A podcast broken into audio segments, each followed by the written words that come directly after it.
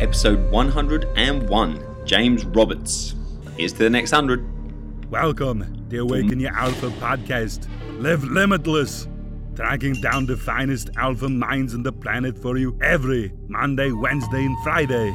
Words they live by. For example, put the cookie down. Origins, biggest failures, fears, awakening moments, Yoda questions, yin yang, the alpha round, and their wake up question to finish. Check out this fantastic podcast. Do the little guy a favor. Subscribe and review. It'll help get him off my back. If you want to take it to another level, the Alpha Ultimatum for men worldwide who know they are capable of way more. Go to adamlewiswalker.com, click get involved, and you have the application form right there. Get to the podcast. Right, good morning, guys. We have an elite one for you today. We have double Paralympian James Roberts on here. He's an ex teammate of mine, real nice guy. He competed at the 2008 Beijing Paralympic Games in the rowing, and then between the four years between the 2012 Olympic, uh, Paralympics and Olympics in London, he made the transition to sitting volleyball, which is where our paths crossed. He went on to compete for um, Great Britain. He earned over 50 caps in sitting volleyball, which which we talk about is the fastest version of volleyball on the planet. It's faster than standing volleyball, faster than beach volleyball. It is awesome. Um, he's considered a universal player and key in defence. I mean, Great Britain did really well to actually make the games in 2012, and they finished in eighth place. Um, he's a left leg amputee and is classified as a D athlete. We'll find out exactly what that means in a minute. But firstly, James, are you ready to awaken your alpha? Yes, I am. Good stuff. So uh, I'm going to jump straight with that. What is a D athlete for everyone? Um, that classification is for anybody who has a impairment, uh, be it amputee. So it's more a physical disability that will stop you playing normal volleyball. So that's the definition they give. So I'm going to jump straight into the uh, the origin question. But you're originally from Belgium. How did you obviously make your way over to these shores? Number one, and uh, how did you qualify and you know become a D athlete? Tell us the origin, basically. What happened? well, um, I was born in Belgium because my mother worked for NATO. Okay. So I lived out there for 18, 19 years. Uh, during that time, I was I started out as a swimmer, mm-hmm. and we kind of uh, discovered. Uh, well, I started out as an able-bodied club. Yep. Asked, uh, would I like to, would I ever consider doing disability sport? And this was me at a teenager. I thought, why would I want? Why would I want to do that when I can compete with able-bodied kids? Yeah. What were you? Uh, so you were born with this disability, or how did that come about? Yeah. Mine is uh, well, the medical term for it is uh, congenital femoral dysplasia. So the easiest way of explaining it, it is the lower half of my leg, so below the knee. Yep. So I've got the femur, uh, but I don't have a tibia and fibula, and it's attached to the hip. So I mean, you said, yeah, you said you was obviously you was competing swim with able-bodied people. I mean, what did you want to be when you was growing up? Did you ever think you know you'd be able to sort of spend the amount of time you did and actually have it almost as full-time career? You know, training for your sports and going to the Paralympics. What did you want to do when you was growing up? When I was growing up, I want I want I wanted to be a footballer or, or play basketball. So yeah. it's it's always been a part of my genetics. I wanted to to get to the elite level, but as I got older, I've kind of got to the realization, well, football and, and basketball that's not realistic because I've got a disability, and then it's kind of springboard from that. I've gone into swimming, and it's kind of progressed from there, and then I managed to make it to the elite level. So I got to realize my my lifelong goal as a kid, what I wanted to do as a kid. Yeah, just different part, just a different pathway. When you was growing up, apart from the obvious ones, did you come up against many barriers as as you know someone who's got missing their lower part of their leg, or did it not really affect you in any way? Were people quite understanding when you was at school? Um, I had quite good good support network at school. There's maybe things I couldn't do, but uh, as, as my parents would say, you, you could see could see my head ticking over. Or I could see the other kids that do it, say playing on the monkey bars, yeah. and then you could see me ticking over. Well, how can I do that so I can do it? And then within a few days, I'd be doing it myself. So it just it just took time, and then eventually I'd be with the other kids. So it just took a few days longer to just figure out well how can I do that, adapt it so I we can I'm able to do it. So I mean, what standard did you get to in swimming? When did when did swimming kind of get pushed to the side, or about 2005 I got dropped from the national program yeah, and I was at university. So I thought, oh, I'm going to come back after Christmas, uh, rock up and be a student for the next couple of years. okay, But I got um, a phone call from uh, Anthony Hughes, dis- disability performance director for uh, Sport Wales, and he said, "Why don't you try rowing?" So I spoke to my family. They said, "Well, you could either be very, very good at it or absolutely useless." So I kind of took it on board, and then it kind of went from there, and then made ah. the transition to ro- to rowing. okay. Well, we like to ask like our awakening type moment? When did it really start to click, and you sort of you found your path, and it felt like you could potentially get to the Paralympics, get to the highest level in your sport? When it became a for you a realistic belief that you can get to the Paralympics not only once but twice. Probably when I made the the potential swim squad and back in 2003 it would have been and then the realization of saying like trying to visualize what this games would be like it's ki- it kind of that was what the first one and then the second one when it was actually reality was probably be the year before Beijing when I was in the rowing squad it's well this is only a year away Yeah. the real possibility of making the team Quality. I was going to say, how how tough was it to get into that rowing squad the first time round and sort of hold your place in there? And uh, what do you see as a major difference between the Beijing Olympics, obviously they're an away games if, if you want, and uh, the London 2012? Because I mean, in the build up to 2012 in London, it was insane, and obviously they're putting a lot more money into all sports. What, Yeah. what was it like? The both. Tell us about both games and the differences. Uh, for me personally, I think it was a good, good, good thing I had the games away from home because you didn't have that so much of the media exposure. Yeah. Your fam, your family isn't so much in your face that they can get get get in contact with you all the time because Yeah. Because it's going to cost loads of money to to do that. Whereas whereas my immediate family, my mum, mum and dad are they're kind of understanding that, that they know I I need my space when I'm competing. The Yeah. rest of my family is not so much. So that it's kind of as I've progressed through my career, I've got I've kind of said, well, I've got to accommodate them so much. So I've got to speak to them. So Lon- Lon- London, I was we were allowed to see our families a bit more. There kind of wasn't that much pressure on us to do to do that well. To to we didn't have that expectation of going for medals. Whereas in in China, there was an outside chance I could get a medal. So there's kind of more there's more pressure on the games, but we kind of put it in the media perspective. Oh, we, we, we'll, we'll we'll make the final. That's the minimum requirement. Anything else is a bonus. But with inside the camp, we know we knew a medal. And we had an outside chance of getting a medal. When it comes to rowing, obviously Great Britain has got a, a very strong tradition, and any Yeah. any championships that we go rowing, rowing, rowing, we we're getting medals. I mean, we get gold medals left, right, and centre, and it's there's kind of that, that expectations. Whereas obviously Yeah. volleyball, uh, we're not known for it at all. And uh, with my involvement in the sitting volleyball team as well, we were literally it was just about trying to get to the Olympics. Bearing in mind it was on home turf, it still wasn't a gimme because they didn't want to obviously waste funding on just sending um, a bunch of guys out there to sort of embarrass themselves. So it was it was just all about trying to make the uh, finals, and then uh, it seemed like anything else was a bit of a bonus. Yeah. So how did you? Where did you come in uh, the 2008? Where did the team or yourself finish in the Paralympics in Fifth in the Olympics. Fifth. Oh, Yeah. So close. I say fourth is the worst spot, but that's very close as well.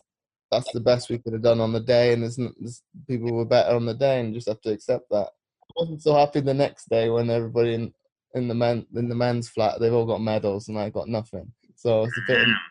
I look at it now, it's like, well, you've still managed to make a fi- Paralympic final, so you can't. Yeah. Nothing to sniff at. So, I mean, wh- when you finished, obviously, 2008 and you come back, what then led you to go into sitting volleyball? I mean, was there a time, was there like, right, I want to come back next time and get the medals in rowing? Because obviously, four years is a long time, and especially in a sort of a class of sport where it's obviously it's, it's not like a lot of able-bodied sport. You can survive, make quite a good living out of it, and you know get all the rewards that can come with potentially getting an Olympic medal. What made you then change sports, or did you give up sport at all completely? Sorry, or uh, what happened between the two Olympics? Um, it wasn't instantly I made the change to volleyball. It was I'd gone gone come back from China, and I had one more uh, World Championships with rowing. But with that that in mind, they were bringing in a classification change. So I knew coming out of China, it's like, well, I've got one more year. Let's put everything into it and try and get a medal. Well, subsequently that didn't happen, but I get I put through everything into it, and then after that year, it's kind of back back to between swimming and rowing. It's like, well, I'm coming back to university, uh, getting ready for my final year. Yeah. Realistically, just wanted to focus on my degree, get that out of the way. Uh, I think back in my mind, I got another phone call from the performance director. What What's your thoughts about doing sitting volleyball? I was like, I wasn't as I wasn't as keen because I was like, well, I need to I need to knuckle down and get get do well in my degree because it's from my final year and it's a lot of hard work.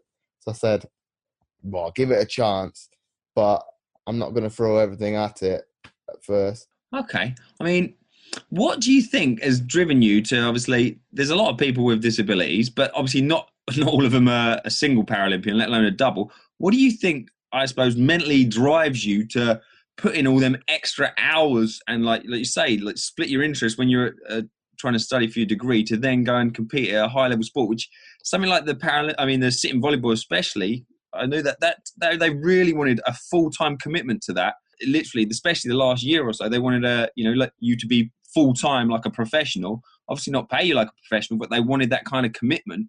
And um, as we were just talking about before the interview, it, it wasn't. If people listening, it, it wasn't like a a fund playing sport type of environment. It was serious business. The the sitting volleyball, and it was um, they were really putting a lot of pressure, and it was it was hard training. What what made you keep you know going at it for most of your adult life, basically?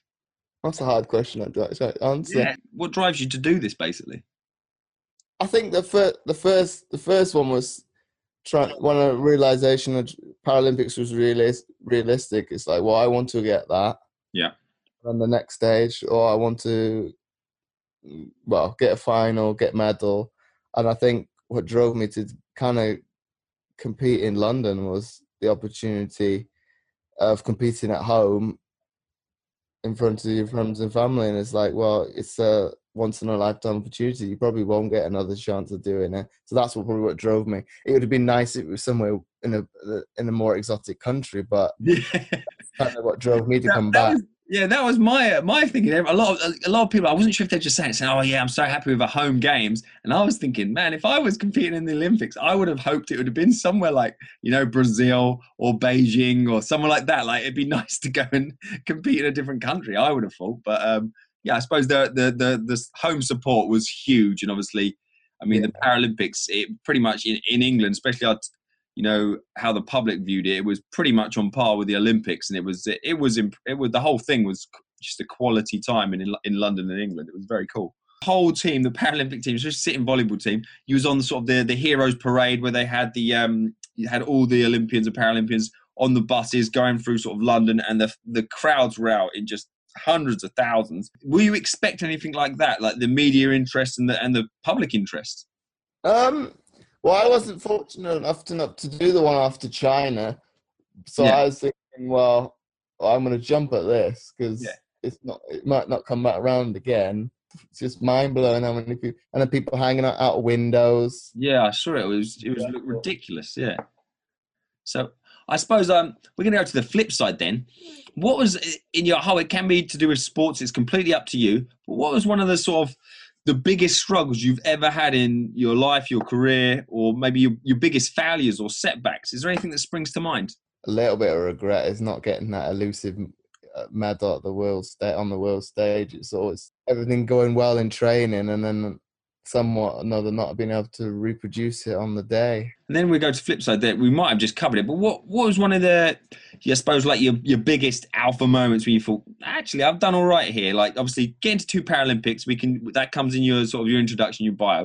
But what specific moment when you've just thought, right, this is awesome, like I've done I've done well here? I think it's on reflection now, now what is it, two years post done two Paralympics. I've managed to get through university. So I look back on it. I've I've kind of had a kind of eventful life. And well, I'm still not even thirty yet. I was gonna say, mate, it's it's not time for the you know for the autobiography yet, or you're only if you're not even thirty yet. Yeah, you're just getting going, man. Well, we're definitely gonna ask what the future holds for you. But this is our Yoda question. You know, who helped inspire you along the way? It could be a coach, a mentor along the way, a school teacher. It's completely up to you.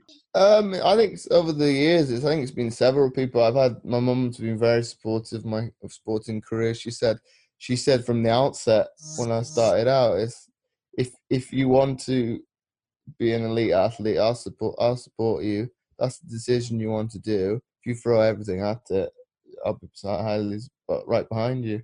So that's one person. And then the other person would be Anthony Hughes. He's kind of steered me in the in the in the right directions when I could have ended my career quite early on. Yeah. So this is the performance director for Paralympic England. What did you say? For uh, uh, Disability Sport Wales. Disability Sport Wales. Well, we're going to move on then. This is our yin yang round. So we're just going to find out a little bit more about you. So just go with your gut. Okay, I'll start you off easy. Night or day? Night. Beijing or London? Beijing. Rowing or volleyball? Rowing. Schwarzenegger or Stallone? Uh, Stallone. A Paralympic medal or a million pounds? I'd say probably say the medal. Oh man, that's I like that. See, we, we I didn't know which way you go on that. Now I was trying to make it so it was a quite a tough choice. You cool.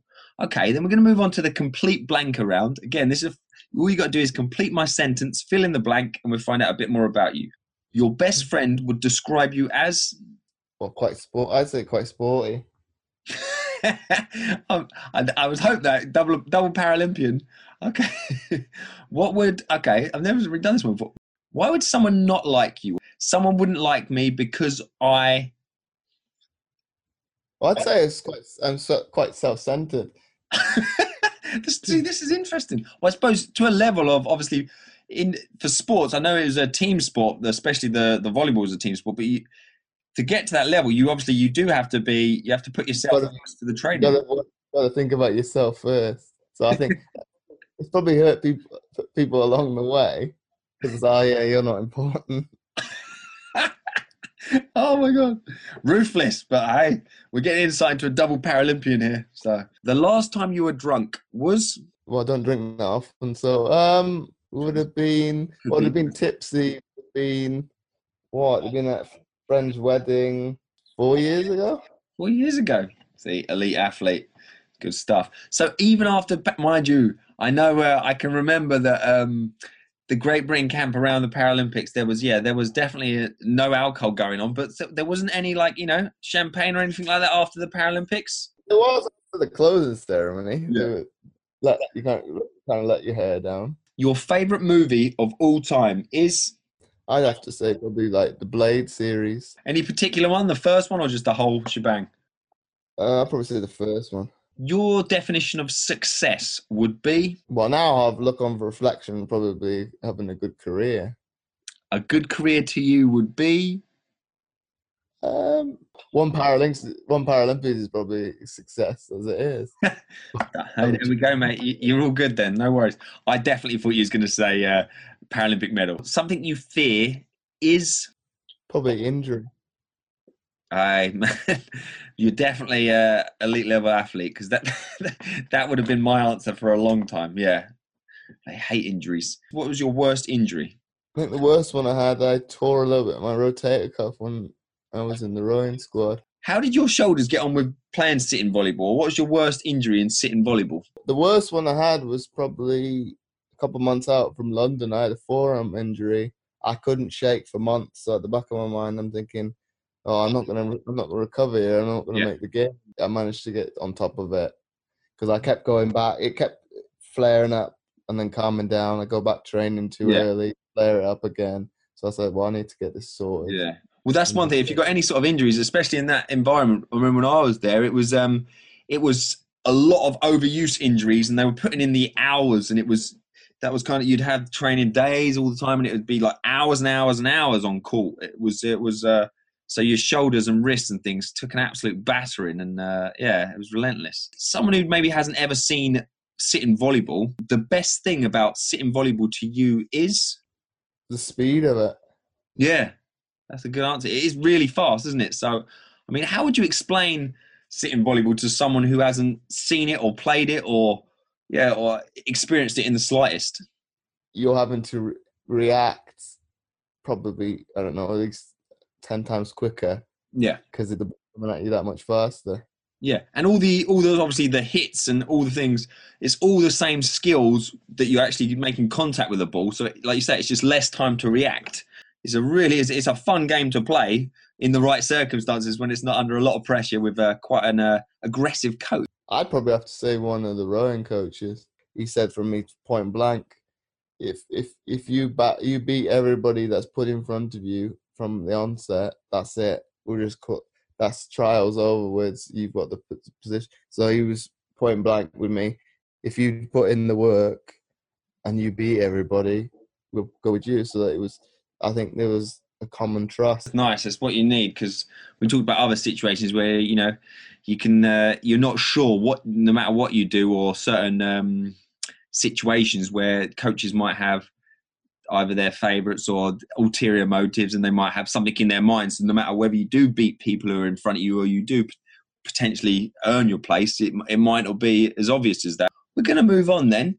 This is the alpha round, and we're just going to look for any sort of really so tools, tips, and resources that maybe you have and advice you can give. So we're going to start that off with. Is there a particular book recommendation that either one of your favourite books of all time, or one you could recommend when you're when you're really trying to excel and get to a high level in sports? I'd have to say the Steve Redgrave uh, book inspired because he he he he he talks about his early life in sport all the way through until until he's made well five five Olympics. Yeah, I was going to say. So again, anyone in Great Britain will know about. You cannot not know about Steve Redgrave, but anyone else listening, he He's uh, been to five different Olympic games and got a gold medal. So he's five-time Olympian, five gold medals from five separate games. So he's in England or Great Britain. He's known as you know an Olympic legend. I think it's Sir Chris Hoy matched him. I think Sir Chris Hoy is just in this. He just uh, passed him. I think he at least got five. Chris Hoy got five. You might know. Does he pass him? Did he get six? Chris Hoy? I think he might have got six. I think yeah, I think he might have. So, so uh, yeah, Olympic legend, and obviously that book is um based on Ryan, which was obviously your early career was Ryan. So good recommendation.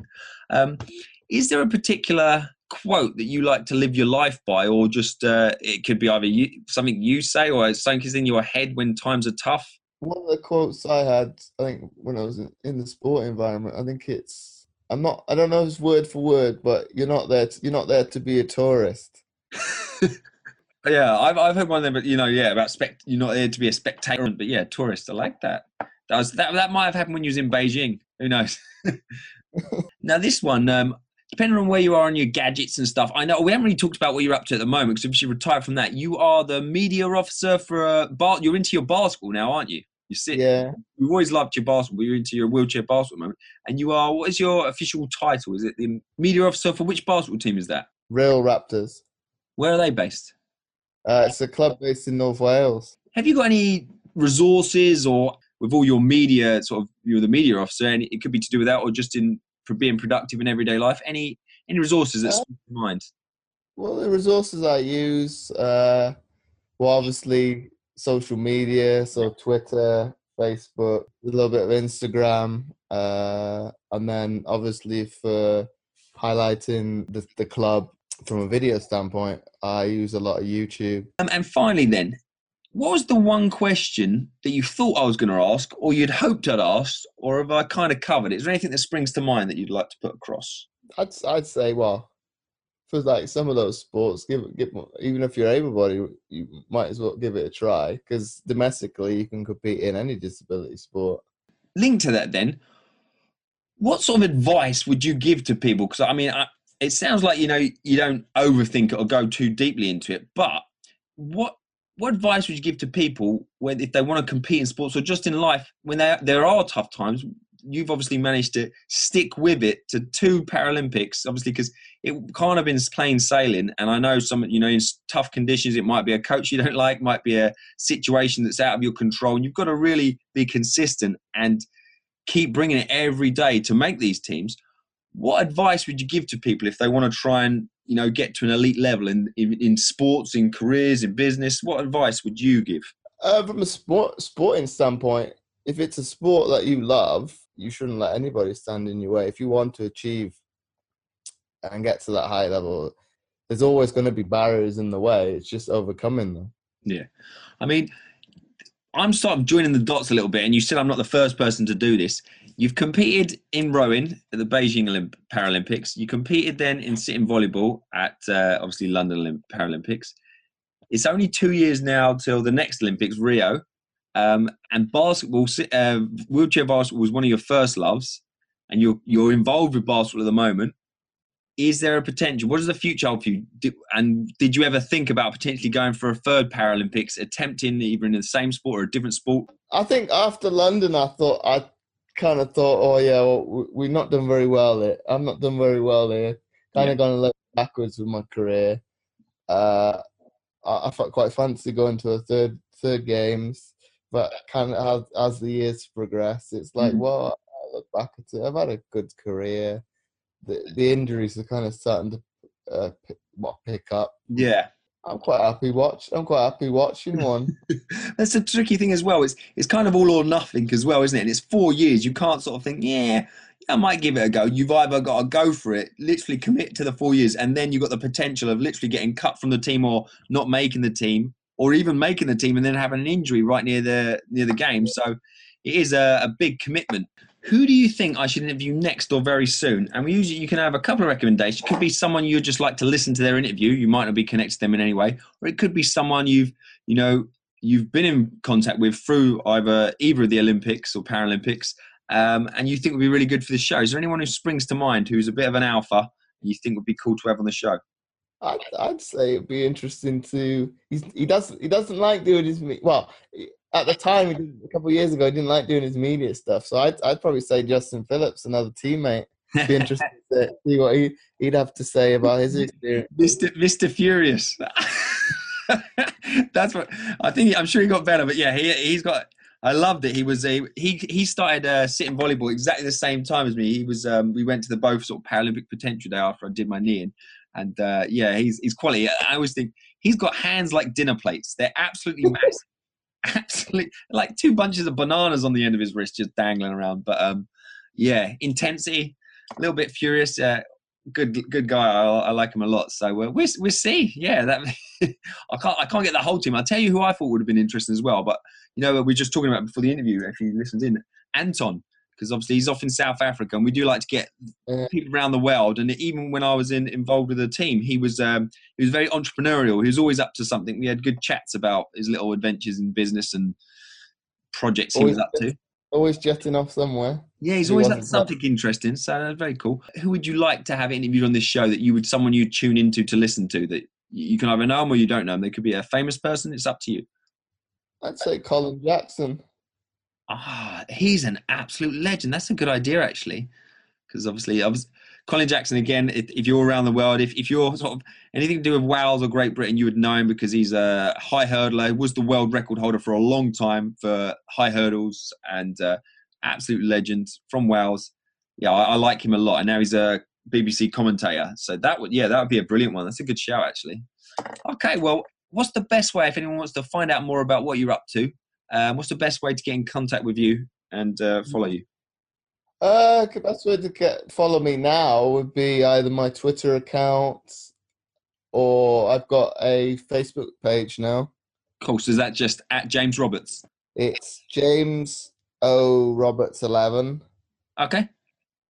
And then my Facebook one is James Robert Athlete.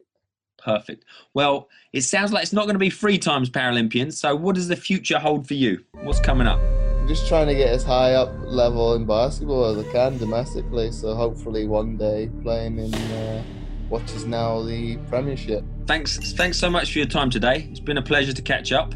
No worries. Good to catch up. Cheers. Check out this fantastic podcast do the little guy a favor, subscribe and review. It'll help get him off my back. The Alpha Ultimatum, my 10 week malperformance mentoring. Build your body, build your mind, live limitless. Get 2015 started right. We'll be working on your inner game as well as building the body to match.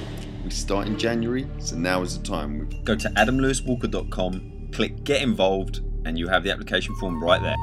And guys, happily I can announce we are now on Instagram at Awaken Your Alpha. I look forward to seeing you, following you as well, and seeing photos of all the listeners of Awaken Your Alpha and what you guys get up to. I'd love to have you join my Instagram and follow me, and uh, I look forward to seeing you on there. The Awaken Your Alpha podcast. Live limitless.